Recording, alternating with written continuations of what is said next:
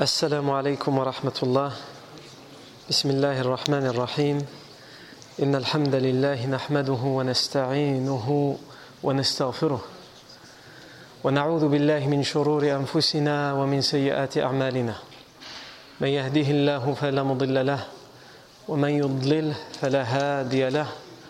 Wa ashhadu an la ilaha illa Allah wahdahu la sharika lahu.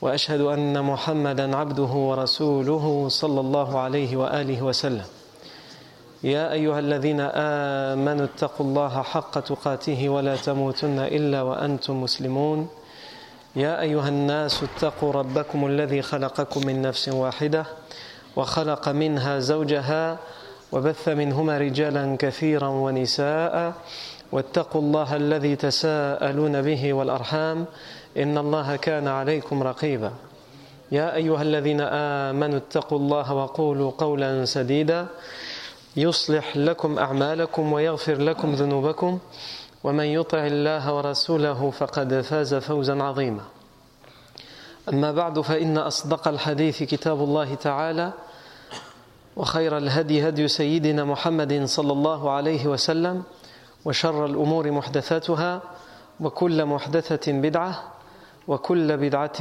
ضلالة وكل ضلالة في النار ثم أما بعد. Après une pause qui a duré plus de temps que prévu, mais ça c'est une habitude chez nous, donc ça fait trois mois qu'on a interrompu notre série sur la vie du prophète Mohammed sallallahu alayhi wa alihi wa sallam. Et Inch'Allah ta'ala, on reprend aujourd'hui et on va tenter de reprendre là où on s'est arrêté. On s'est arrêté à un moment crucial de la vie du prophète alayhi salam. Quand je dis à un moment crucial de la vie du prophète Mohammed sallam, ça l'est parce que il va vivre cet événement crucial. Il va le, et ça va être un événement crucial dans sa vie personnelle. Ça va bousculer la vie du prophète sallallahu alayhi wa sallam, la vie personnelle du prophète sallallahu alayhi wa sallam, la vie familiale du prophète sallallahu alayhi wa sallam. Mais au-delà de ça, et c'est aussi ce qui nous intéresse nous, c'est que c'est un moment et un événement crucial parce que c'est ce qui va changer la donne dans la vie prophétique. En, au-delà de la vie personnelle du prophète sallallahu alayhi wa sallam, dans la vie prophétique, c'est-à-dire dans la révélation. Puisqu'on parle du moment de la hijra, l'émigration. On s'est arrêté au moment où le prophète sallallahu alayhi wa sallam va faire l'émigration. On a parlé de l'émigration de plusieurs compagnons, de la majeure partie des compagnons, presque tous les compagnons sont partis. Il ne reste que ceux qui n'ont pas pu partir, ou ceux qui ont été retenus de force. Sinon, il, sinon tout le monde est parti. Et ça va avoir tellement de grandes conséquences que plus tard, le calife Omar ibn al-Khattab radiyallahu anhu, lorsqu'il décidera de faire le calendrier, il dé- fera débuter le calendrier musulman à ce moment-là. C'est pour ça qu'on dit dans le calendrier hijrien, le calendrier de la hijra. Le calendrier musulman débute au moment de la hijra. Il ne débute pas au moment de la naissance du prophète sallallahu alayhi wa sallam. Il ne débute même pas au moment où il reçoit la révélation. Puisque là aussi c'était un événement crucial. Mais il débute au moment de la hijra. Parce que c'est là que tout change. C'est là qu'enfin le prophète sallallahu alayhi wa sallam va commencer à voir de son vivant les fruits de sa mission et de sa tâche accomplie. Même si les plus grands fruits de son travail, ils n'auront lieu qu'après sa mort. Comme les savants nous disent, tout ce qui va se passer après la mort du prophète sallam, comme dans la propagation de l'islam dans le monde entier, ce n'est pas simplement, comme beaucoup le croient, grâce aux efforts des compagnons après la mort du prophète sallam, même si ça a joué un rôle, mais c'est surtout et d'abord grâce à tous les efforts, grâce à la mission, à la tâche qui a été accomplie, la responsabilité que le prophète sallallahu alayhi wa sallam a assumée. À un tel point, c'est un événement crucial, à un tel point que on distingue deux époques. Dans la vie du prophète sallallahu alayhi wa sallam, on distingue deux époques. On pourrait dire, on, on distingue entre la vie du prophète sallallahu alayhi wa sallam quand il n'était pas prophète et la vie quand il était prophète, non.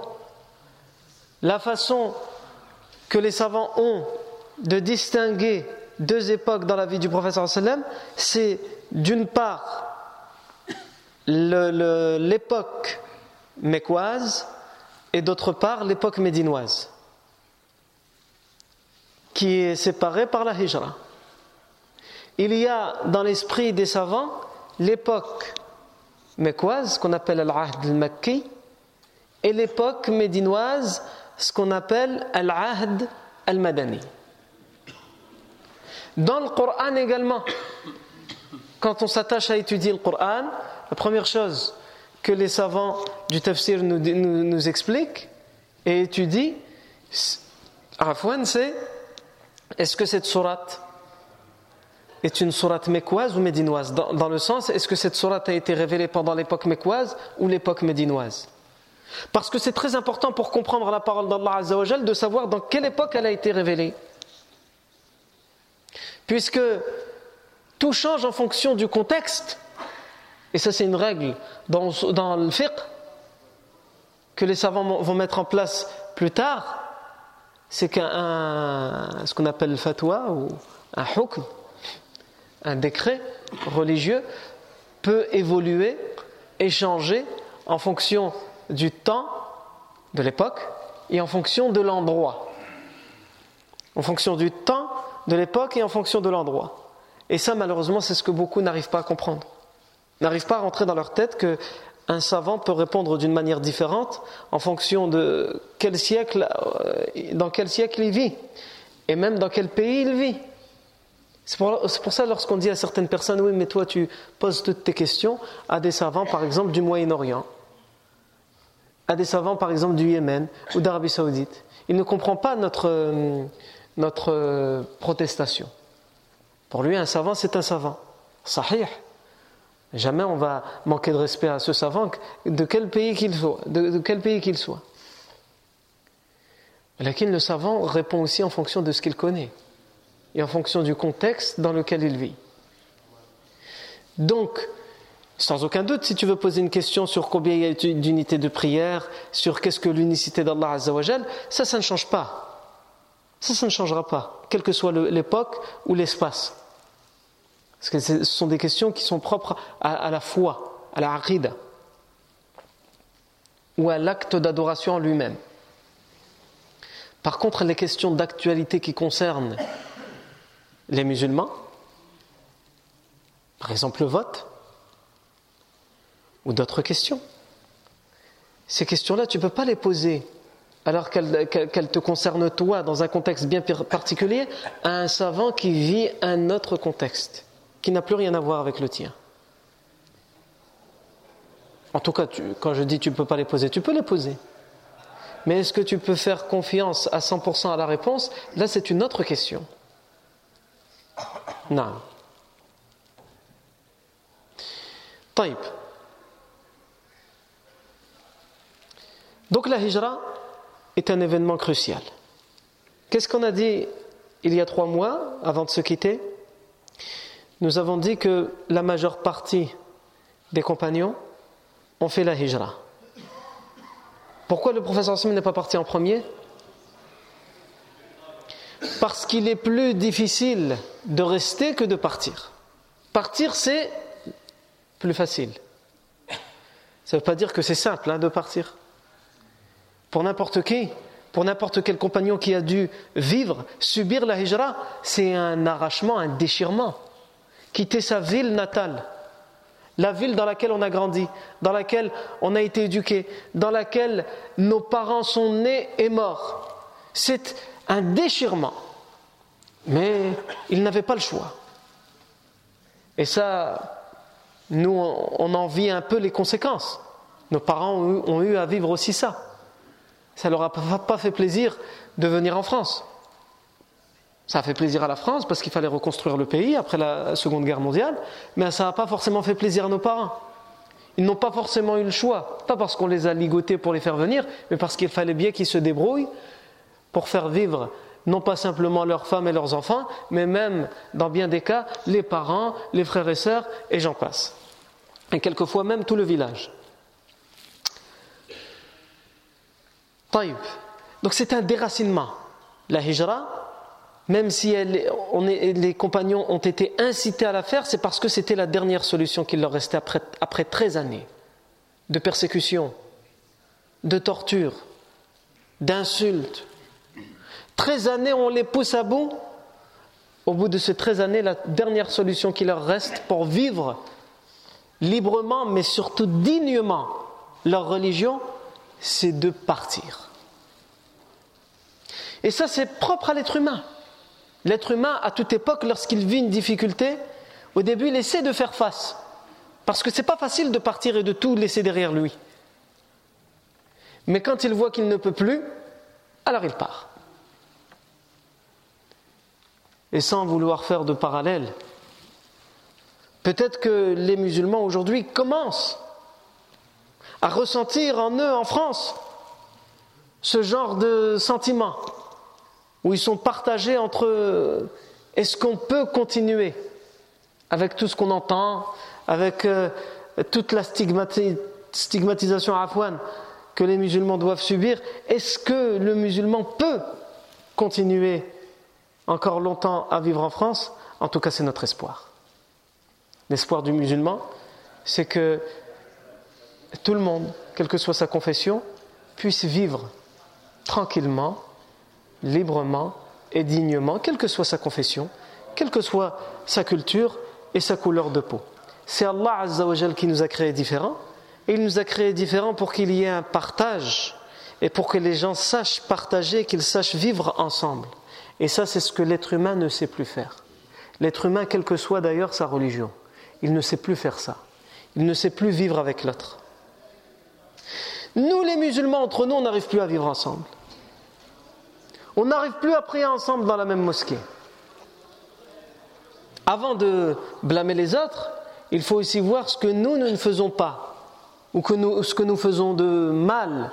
Nous ne sommes plus capables d'accepter, même parmi nous, la, la, la position, l'opinion différente, divergente. Comment alors exiger de l'autre qui n'a pas la même origine, qui n'a pas la, couleur, la même couleur de peau, qui n'a pas la même religion, qui n'a pas la même culture, comment exiger de l'autre qu'il nous comprenne, si nous on n'est même pas capable de se comprendre entre nous et si on n'est pas capable de s'entendre? Ala kulli hal. Vous savez que j'ai du mal à pas faire de parenthèse. Mais Inch'Allah, on va essayer de prendre une bonne résolution pour cette année et essayer de minimiser les parenthèses. Parce que généralement, les parenthèses, hein, c'est ce qui ramène les problèmes. Non, mais nous, il faut qu'on essaye de limiter les problèmes. On en a déjà assez comme ça. Taïb. Le prophète, alayhi salam, donc on a dit, on était arrivé à un moment où le prophète, alayhi salam, il est un des derniers à ne pas être parti avec Abu Bakr Siddiq radiyallahu anhu. Parce que lui, le prophète sallallahu alayhi wa sallam, il attend qu'Allah azza wa jal lui donne la permission de partir ou lui donne l'ordre de faire la hijra. Et un matin, comme on l'avait déjà dit, les polythéistes décident de convoquer une réunion, une session extraordinaire à ce qu'ils appellent Dar Nadwa, l'équivalent de, de, des parlements d'aujourd'hui, où les, les chefs, les représentants de chaque tribu viennent siéger pour discuter des grands incidents et des grandes décisions à prendre. C'est-à-dire que Dar Nadwa ne se réunissait, ne siégeait que très rarement. Dar Nadwa ne se, ne se, ne siégeait, ne se réunissait, réunissait afwan, que très rarement. Et là, c'était l'occasion. Et ils l'ont fait de manière secrète afin que le prophète sallallahu alayhi wa sallam n'en entende pas parler. Mais, mais c'était sans compter la révélation. quatorze personnes qui représentent toutes les tribus de la Mecque se sont réunies. On les avait citées, ces personnes. Et au moment où ils viennent pour ouvrir cette demeure de Dar Nadwa, il y a un vieil homme. Un vieil homme, enturbané, avec un turban, qui est devant la porte et qui attend qu'on ouvre la session. Et donc les polythéistes sont surpris de le voir. Il lui demande « Qu'est-ce que tu fais là ?» Il dit « J'ai entendu parler de votre réunion et je suis un vieil homme, un doyen d'une tribu de Najd, et il m'a paru important que je vienne vous faire part de mes opinions dans ce que vous devez décider. » Et cet homme, en réalité, n'était pas un homme, c'était Shaitan qui avait pris l'apparence de cet homme. Ils vont se réunir. L'objet de la session, c'est quelle décision prendre à propos de Mohammed sallallahu alayhi wa sallam. Puisqu'évidemment, ils ont l'impression que quelque chose leur échappe, alors que pendant treize années, pour eux, ils avaient confiné les musulmans dans la Mecque et ils les persécutaient, ils n'arrivaient pas à mettre en évidence leur, euh, leur tête, ils n'arrivaient pas à sortir leur tête de l'eau. Là, ils ont été surpris sans s'y attendre. D'abord, qu'une cité, donc la cité de Médine, se convertisse à l'islam, pas tous mais la, la majorité à cette époque-là, et qu'en plus ils, leur, ils offrent leur, leur refuge aux musulmans, et que la plupart des compagnons ont pu, ont su émigrer vers Médine secrètement. Mais pour eux, le pire n'est pas encore arrivé. Pour eux, le pire, c'est que Mohammed sallallahu alayhi wa sallam leur échappe. Donc ils décident de prendre une décision. Et il y a plusieurs avis. Il y a trois avis, du moins dur au plus dur. Il y en a parmi ces gens-là, il y a quand même des gens qui ont de la famille parmi les, les convertis. Et donc certains sont plus, on va dire, tendres, parce qu'ils pensent aussi à leur famille. Mais ce n'est pas le cas de tous. Certains ont des enfants, des oncles, des neveux, qui sont musulmans, mais malgré le fait qu'ils ont des liens de parenté parmi les musulmans, ils peuvent aussi faire partie de ceux qui n'ont aucune pitié. Comme c'était le cas de Abu Lahab, l'oncle du prophète Mohammed sallallahu alayhi wa sallam. Taïb. Donc,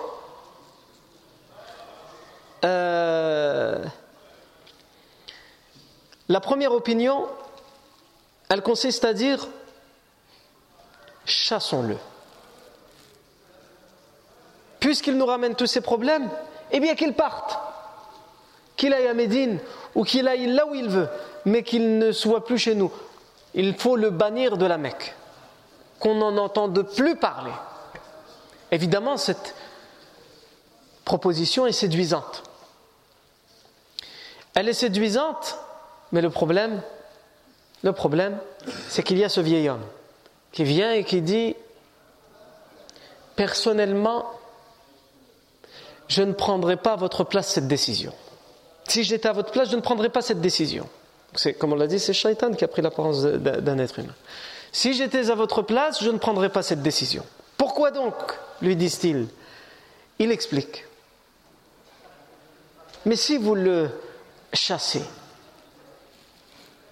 vous savez ce qu'il a été capable de faire, alors que vous avez essayé par tous les moyens de l'en empêcher, qu'il était parmi vous. » Vous l'avez persécuté, vous l'avez insulté, vous avez torturé ses proches, ceux qui adhéraient à son message, et il a quand même su regarder ce qu'il a su faire.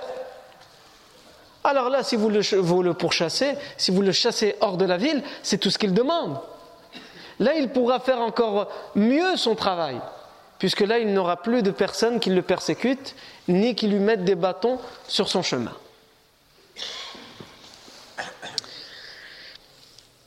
Et là, à l'unanimité, ils disent « tu as raison ». Et là, quelqu'un d'autre, il prend, il, il, fait, il formule une, une hypothèse, une idée, une proposition. Il dit « très bien, eh bien dans ce cas-là, emprisonnons-le. Mettons-le dans une cage, il sera parmi nous. Personne ne pourra nous accuser de l'avoir tué. On ne l'aura pas chassé, donc il ne sera pas libre de ses faits et gestes. Et on, il sera avec nous, parmi nous et dans une cage, donc il ne pourra plus rien faire. » Et là, toujours ce vieil homme, donc Shaitan, il leur dit « Si j'étais à votre place, je ne prendrais pas cette décision. » Pourquoi donc ? il explique pourquoi. Pourquoi ? Bien, c'est simple. Parce que si vous prenez cette décision, certes vous ne l'aurez pas tué, certes vous ne l'aurez pas chassé, mais tous ces fidèles qui sont partis, qui l'aiment, qui suivent son message et qui sont prêts à se sacrifier pour l'aider, vous savez bien que son message ne sera pas retenu par une cellule, par une cage. Son message continuera de leur arriver tant qu'il est vivant. Ah, tant qu'il est vivant, il leur ouvre la porte. Il ne veut pas prendre la décision à leur place. Le shaitan, c'est ce qu'il fait avec nous tous. Il faut que tu assumes tout seul le mal que tu vas faire. Lui, il t'aide. J'allais dire c'est l'avocat du diable, mais non, lui c'est le diable lui-même. Dans le sens où il essaye de t'inciter, mais en même temps il doit démontrer et prouver que tu es capable tout seul d'avoir pris la mauvaise décision. Donc c'est sournois son travail. Il te montre, tiens, et par là, qu'est-ce que t'en penses ? T'as pas vu par là ce qui se passe ? Vas-y pour voir. Comme il a fait avec Adam et Hawa. Allah Azza wa Jalla, il leur a dit « Wa la taqraba hadhihi ash-shajara fatakuna min adh-dhalimin » Ne vous approchez pas de cet arbre ou vous ferez partie des injustes. Et lui, qu'est-ce qu'il leur a dit ? Venez par ici. Venez, mais pour voir, pour découvrir quelque chose. Il y a un secret par ici que vous ne connaissez pas. Venez. Al-Muhim, afin qu'ils ils aient un dilemme. Adam a eu un dilemme. Je n'ai pas le droit de m'approcher de l'arbre, mais en même temps, on me dit qu'il y a un secret. Que faire ? Est-ce que si je vais regarder le secret, je me serai approché de l'arbre, donc j'aurais commis l'interdit, mais en même temps, j'y vais pas pour... Ce que n'importe quel être humain, il fait dans sa tête lorsque le péché s'avance à lui. Oui, mais moi, si je fais ça et que je dis ça et que j'ai compris ça, ah, il essaye de se trouver à lui-même des circonstances atténuantes. Et ça, c'est la propagande de Shaitan. Donc, Shaitan, il leur dit, il les incite à ça, et là, Abu Jahl, le pire de ceux qui se sont réunis, se lance. Et il dit, j'ai une idée que personne d'entre vous n'a encore osé émettre et qui nous débarrassera purement et simplement de ce problème. Dis-nous, explique. Tuons-le. Éliminons-le. Pendant treize années, il faut vous imaginer quand il sort ce mot, pendant treize années, ils avaient toujours le désir ardent de le faire, mais n'ont jamais osé le dire. Pourquoi ? Parce que dans les règles tribales de l'époque, le prophète sallallahu alayhi wa sallam appartient à une, à une tribu très importante, les Banu Hashim, et tuer quelqu'un qui n'a pas clairement commis un crime, donc le tuer injustement, tuer quelqu'un qui appartient à une tribu importante, c'est déclarer la guerre à cette tribu. Et donc ils en mesurent toutes les conséquences. Mais pour eux, aujourd'hui, l'affaire est trop grave. On ne peut plus s'arrêter juste à regarder cette conséquence. Et donc il dit, tuons-le, éliminons-le physiquement, et nous serons débarrassés de ce problème. Et là, certaines oppos- il y a certaines oppositions. Comment allons-nous faire avec les Banu Hashim ? Évidemment, Abu Jahl explique qu'ils ont déjà certains parmi les Banu Hashim qui sont parmi eux, comme Abu Lahab, qui est le propre oncle du prophète sallallahu alayhi wa sallam. Donc il leur dit, déjà les Banu Hashim ne sont pas unanimes entre eux. Sans aucun doute, des gens comme Abu Lahab nous suivront. Mais au-delà de ça, puisque nous sommes tous réunis ici, les sept tribus, nous sommes tous représentés, ce n'est pas une seule personne qui doit le tuer, mais c'est une personne de chaque tribu qui doit prendre une arme, et ils le frapperont tous en même temps, avec leur épée, avec leur arme, pour que son sang soit dispersé entre toutes les tribus. Et même si les Banu Hashim cherchent à se venger et à déclarer la guerre, comme le veut la règle tribale, ils seront obligés de déclarer la guerre à cette tribu.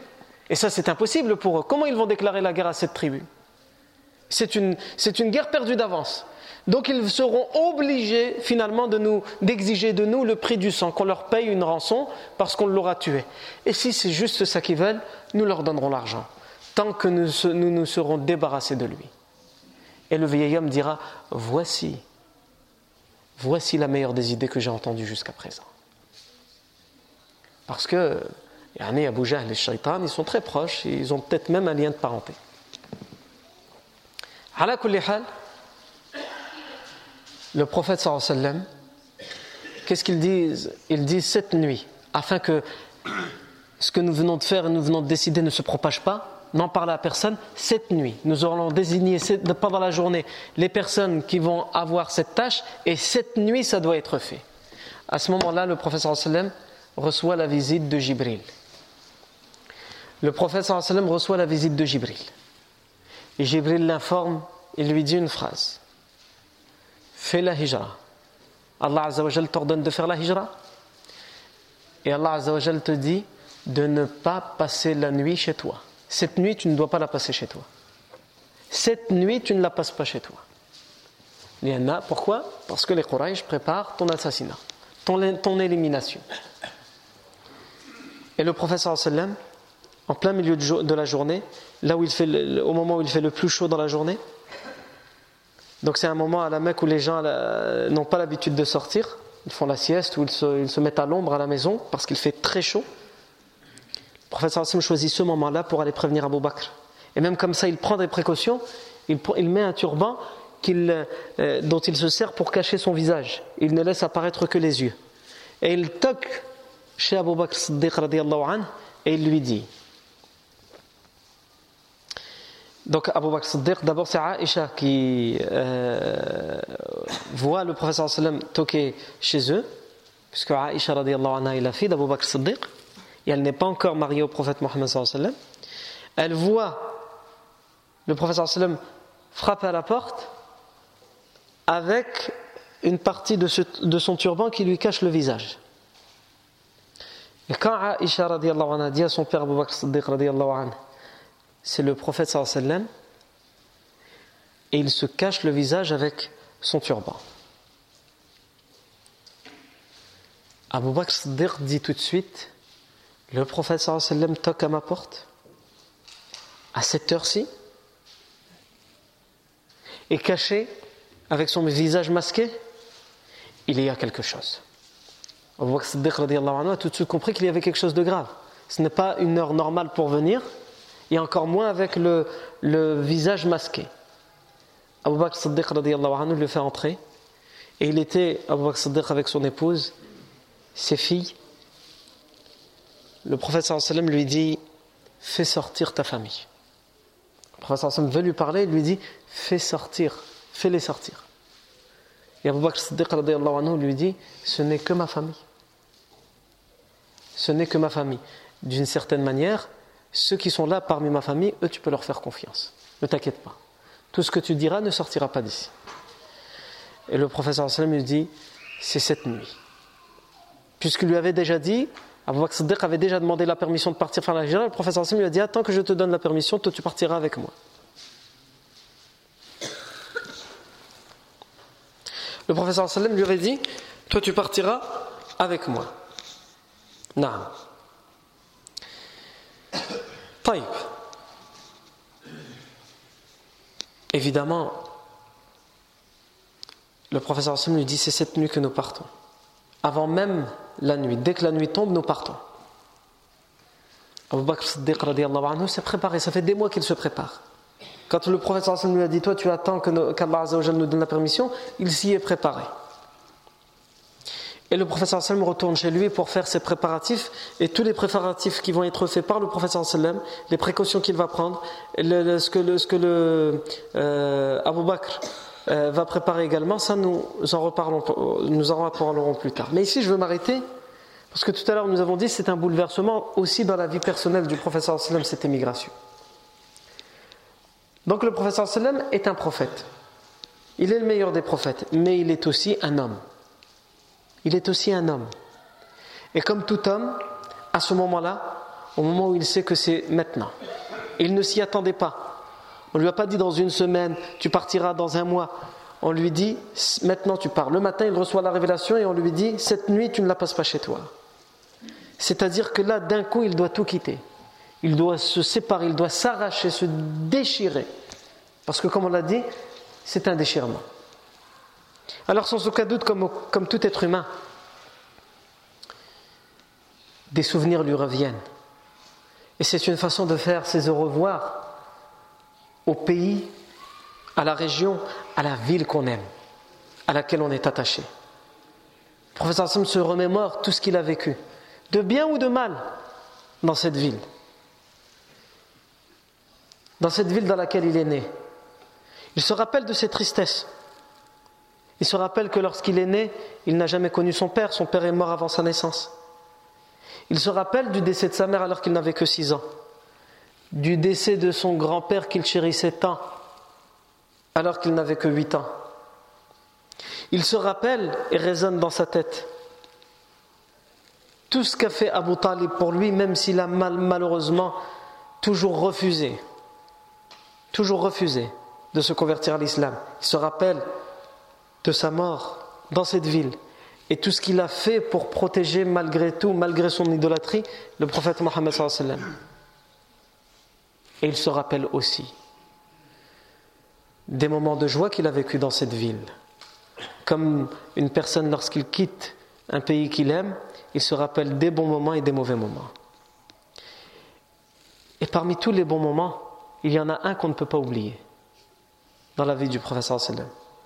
Il porte un nom, il porte un prénom féminin. Khadija radiyallahu anha.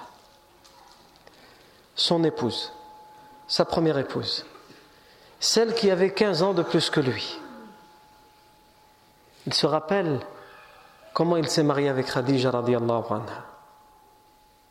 La première cause pour qu'ils se connaissent, c'est qu'elle l'avait employé pour un voyage commercial. Et il était parti vendre les marchandises de Khadija au Sham, et il était accompagné d'un enfant qu'elle lui avait remis entre les mains du prophète sallallahu alayhi wa sallam, qui était à son service pendant ce voyage. Et Khadija posera la question à cet enfant: comment était Mohammed avec mes richesses? Puisque tous les hommes qu'elle a employés avant, en, il y avait des degrés, mais tous, tous avant, ils volaient une partie. Ils prenaient leur salaire, évidemment, et considéraient qu'ils avaient droit à, à plus. Non, c'est les R T T avant l'heure. Travailler moins pour, pour gagner plus. Le prophète sallallahu alayhi wa sallam a été le seul, selon cet enfant, à n'avoir pris aucun centime dans sa poche. Il l'a surveillé, il n'a pris aucun centime. Mais cet enfant lui dira: mais cet homme n'est pas comme les autres pour cette raison, parce qu'il est doté de cette moralité, de loyauté, d'honnêteté, mais par-dessus tout, par-dessus tout. Le prophète, en tout cas il ne sait pas encore qu'il est prophète, il, il dit Mohammed sallallahu alayhi wa sallam: à chaque fois que je l'accompagnais, qu'il était à un endroit où il faisait chaud, il y avait comme des nuages qui bougeaient aussi au-dessus de notre tête et qui faisaient de l'ombre. C'est un homme qui n'est pas comme les autres. Khadija radiyallahu anha a été séduite. Elle a été séduite par sa loyauté, par sa moralité. Et donc, sans rentrer dans les détails, on l'a déjà vu, elle a demandé par intermédiaire en mariage le prophète sallallahu alayhi wa sallam, qui accepta. Parce que le prophète sallallahu alayhi wa sallam, il sait aussi que c'est une femme digne, une femme pudique. Et là, ils se sont mariés, comme les mariages se faisaient à l'époque. Il y avait plusieurs sortes de mariages et ils ont fait la meilleure façon de, du mariage de la Jahiliya. On en avait déjà parlé, je vous renvoie aux audios, de, au chapitre, ou à l'épisode plutôt, du mariage du prophète sallallahu alayhi wa sallam avec Khadija radiyallahu anha. Mais ce qui m'intéresse ici, c'est de rappeler qu'à un moment crucial, aussi difficile que celui-là que le prophète sallallahu alayhi wa sallam est en train de vivre, même si son épouse Khadija est déjà décédée depuis maintenant quelques années, depuis, dix, depuis trois ans, Afwan, il, euh, il repense à elle. Parce que cette ville, c'est elle. Il l'a connue dans cette ville. Il s'est marié avec elle dans cette ville. Il a vécu avec elle dans cette ville. Il a eu ses enfants avec elle dans cette ville. Et elle est morte dans cette ville, dans la Mecque. Il se rappelle que lorsqu'il a reçu la première révélation, il est venu apeuré parce qu'il ne comprenait pas ce qui se passait. un homme, quelque chose, il ne sait pas, l'a pris par derrière, l'a serré, il lui a dit Ikra, sans lui dire qu'il était prophète, puisque la première révélation, il ne sait pas encore, il ne lui dit pas qu'il est prophète. Il lui donne juste la première révélation sans qu'il ne comprenne rien à ce qui lui arrive. Il revient apeuré.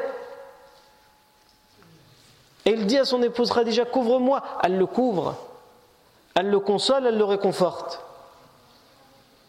Et lorsque le prophète sallallahu alayhi wa sallam lui explique ce qui lui est arrivé, il pense à des hallucinations, il pense à un esprit. Et il dit laqad khashitu ala nafsi. J'ai peur pour moi, j'ai peur qu'un mal ne m'accable, ne m'atteigne. Le prophète sallallahu alayhi wa sallam, Khadija radiyallahu anha, elle aura ces paroles qui résonnent à ce moment-là dans la tête du prophète sallallahu alayhi wa sallam lorsqu'il doit quitter cette ville. Kalla, oh que non, tu ne dois pas avoir peur qu'un mal ne t'atteigne. Kalla wallahi la yukhzika Allahu abada. Jamais Dieu ne t'humiliera. Jamais Dieu ne t'abandonnera. Innaka la tasilur rahim. Parce que tu es quelqu'un qui renforce les liens de parenté. Wa tahmilul kal. Tu supportes, tu transportes les fardeaux. Pas simplement les tiens. Chaque personne a des fardeaux, a des problèmes dans sa vie. Mais toi, en plus des tiens, tu vas aussi aider les autres. Tu supportes en plus de tes problèmes ceux des autres. Wa tuksibul ma'doum. Celui qui n'a pas, tu fais en sorte qu'il puisse avoir dès que tu le rencontres. Tu lui donnes, tu lui offres.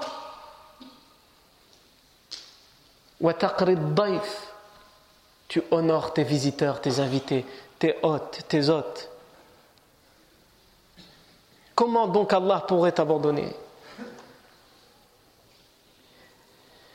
À ce moment-là, sans aucun doute, le prophète sallallahu alayhi wa sallam repense à tout ça.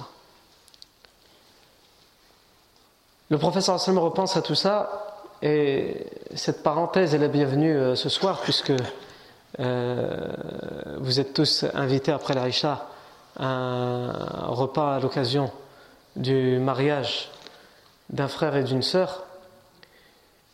Et cette parenthèse, elle est donc la bienvenue. Mais ça, c'est ce qu'on appelle un mariage réussi. Le mariage du prophète sallallahu alayhi wa sallam, c'est ce qu'on appelle un mariage réussi. Pour réussir son mariage, il faut d'abord bien le commencer. Il faut d'abord bien le commencer. Pas la vie de couple, c'est dans la recherche de l'épouse. Et pour l'épouse, la recherche de l'époux. Aujourd'hui, nous avons deux extrêmes. Chez les jeunes, lorsqu'ils cherchent le, à se marier, il y a deux extrêmes. Il y a ceux qui ne font confiance qu'à leur cœur. Ah, le cœur. Ce qu'on appelle aujourd'hui, à tort, l'amour. Parce que cet amour, certes, il a l'air d'être extraordinaire au début. Et au final, il se transforme en une haine. Comment un amour sain, un amour authentique, après des jours, après des semaines, après des mois, après des années de vie, se transforme en une haine sans limite ? Et lorsqu'il y a des divorces, des séparations, il y a une guerre sans aucune pitié. Alors que les deux personnes ont vécu des moments où ils prétendaient que c'était un amour sans limite et qu'il n'y a personne au monde qui est comme toi, et cetera. Et j'en passe les vertes et les pas mûres. Donc ça veut dire que cet amour était faux. Il n'était pas authentique. Il est impossible qu'un véritable amour se transforme en une haine pure et simple. S'il y a eu de l'amour, même si dans certains cas, avec cet amour, il doit y avoir séparation, alors la, la, la, ce sera, la, la séparation et les difficultés du divorce seront atténuées par justement cet amour, par ce passé, entre guillemets, amoureux. Donc il y a cet extrême-là, celui qui dit « j'attends d'aimer, j'attends de tomber amoureux ». C'est vraiment tomber, il est tombé dedans, mesquin. Et il y a l'autre extrême, celui qui vient et qui est carré. Qui dit, écoute, moi je cherche une femme dans la religion. Mais ça, ça veut tout et rien dire à la femme. Non, il faut qu'elle soit dans le din. Qui vient, il faut qu'elle soit dans le din. Il faut qu'elle soit dans le din comment ? Comme toi. Ah, déjà, regarde-toi comment tu es dans le din. Et après, tu vas me dire, il faut qu'elle soit dans le din, dans la religion. Le prophète sallallahu alayhi wa sallam, qu'est-ce qu'il nous a dit ? Chercher la religion et quoi ? Et le comportement. Et le comportement. Et ça, c'est très important que nos jeunes comprennent ça. Bien sûr, il faut qu'il y ait la religion un minimum. Mais il faut aussi qu'il y ait d'autres choses qui collent dans le caractère, dans la façon de voir les choses, dans la mentalité. Ça aussi, c'est très important. Et c'est de ça que le prophète sallallahu alayhi wa sallam parle lorsqu'il dit le khuluq. Il y a des tempéraments, même si la personne est religieuse, qui ne sont pas faits pour toi. Et ça aussi, il faut le regarder. Parce que même si d'un côté il y a la religion, si tu ne peux pas supporter le tempérament, tu ne, tu ne, resteras, tu ne feras pas long feu. Les compagnons, ils sont meilleurs que nous, tous, tous les compagnons. Le moins bien des compagnons, il est meilleur que le, que le meilleur d'entre nous, sans aucun doute. Et pourtant, certains, le professeur sallam les, les déconseillait en mariage à, à certaines femmes. Quand Fatima bint Uways, radiyallahu anha, elle est venue voir le professeur sallam, et c'était une divorcée, elle avait divorcé, et elle est venue, elle a dit, elle a dit voilà, j'ai terminé ma période de divorce, de vidivité, et il y a deux hommes qui se sont présentés à moi, Abu Jahl et Mu'awiyah. Tous les deux me demandent en mariage. Et sincèrement, je ne sais pas lequel choisir. Qu'est-ce qu'il lui a dit le professeur sallam ? Il lui a dit, sache que Abu Jahl, il ne pose jamais son bâton sur l'épaule. C'est-à-dire qu'il est connu pour être violent. Il bat.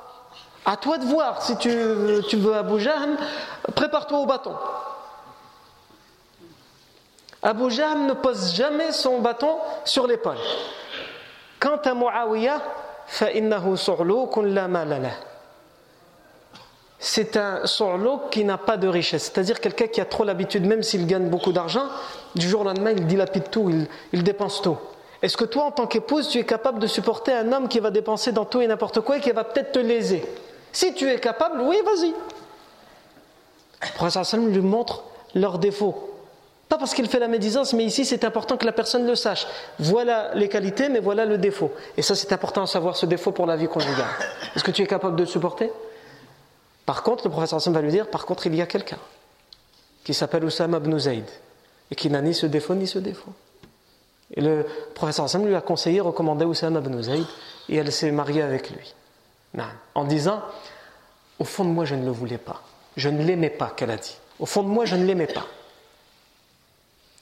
Mais je me suis dit, si c'est le professeur Hassan qui me le dit, il faut que je le fasse. Et je me suis marié avec lui et je n'ai jamais eu à le regretter. C'est-à-dire que même si je ne l'ai pas aimé au début, je n'avais pas d'amour pour lui, de désir pour lui, l'amour est venu après. Cet amour qui est devenu tabou chez nous, qui est devenu, c'est de père en fils ce tabou, la haqiqa, en particulier certaines régions du Maghreb, et on a l'impression que le couple ne doit pas s'aimer. Ou en tout cas s'ils s'aiment, ils ne doivent pas le dire. Non. Tu peux dire à tout le monde que tu, tu l'apprécies, tu peux dire à ton copain que tu l'apprécies, tu peux dire à ton voisin que c'est quelqu'un de bien, et cetera. Mais ta femme, on, non, on dirait c'est interdit, ajib. Le professeur Hassan, qu'est-ce qu'il disait ? Inni ruziqtu hubbaha. Il m'a été donné de l'aimer. Inni ruziqtu hubbaha. Il m'a été donné de l'aimer. Et je ne peux pas malheureusement m'étaler parce qu'on a déjà dépassé l'heure de l'Aïcha, mais c'est pour dire qu'en ouvrant cette parenthèse, il y a bien des choses à revoir dans notre façon de voir le mariage. Oui, la religion, mais il y a aussi l'amour, pas que l'amour. Mais l'amour de quoi ? L'amour du comportement, l'amour de la moralité de cette personne, l'amour du caractère, du tempérament de cette personne. C'est tout ça qu'il faut voir lorsqu'une personne veut se marier. Ittafaqna ? Taïb, euh, avant de clôturer, on va juste un petit peu invoquer Allah Azza wa Jal pour les deux jeunes époux. Nassal Allah tabaraka wa ta'ala an yubarika lil arousayn. Allahumma barik lahuma wa barik alayhima wa ajma' baynahuma fi khayr. Allahumma ajma' baynahuma fi khayr. Allahumma ajma' baynahuma fi khayr ya rabbal alamin. اللهم اجمع شمل هاتين الأسرتين يا أرحم الراحمين. اللهم ارزق لهما الذرية الصالحة. اللهم ارزق لشبابنا العزب الزواج الصالح يا أرحم الراحمين. اللهم اغفر لنا ذنوبنا واغفر ذنوب المسلمين والمسلمات المؤمنين والمؤمنات الأحياء منهم والأموات. سبحان ربك رب العزة عما يصفون وسلام على المرسلين والحمد لله رب العالمين.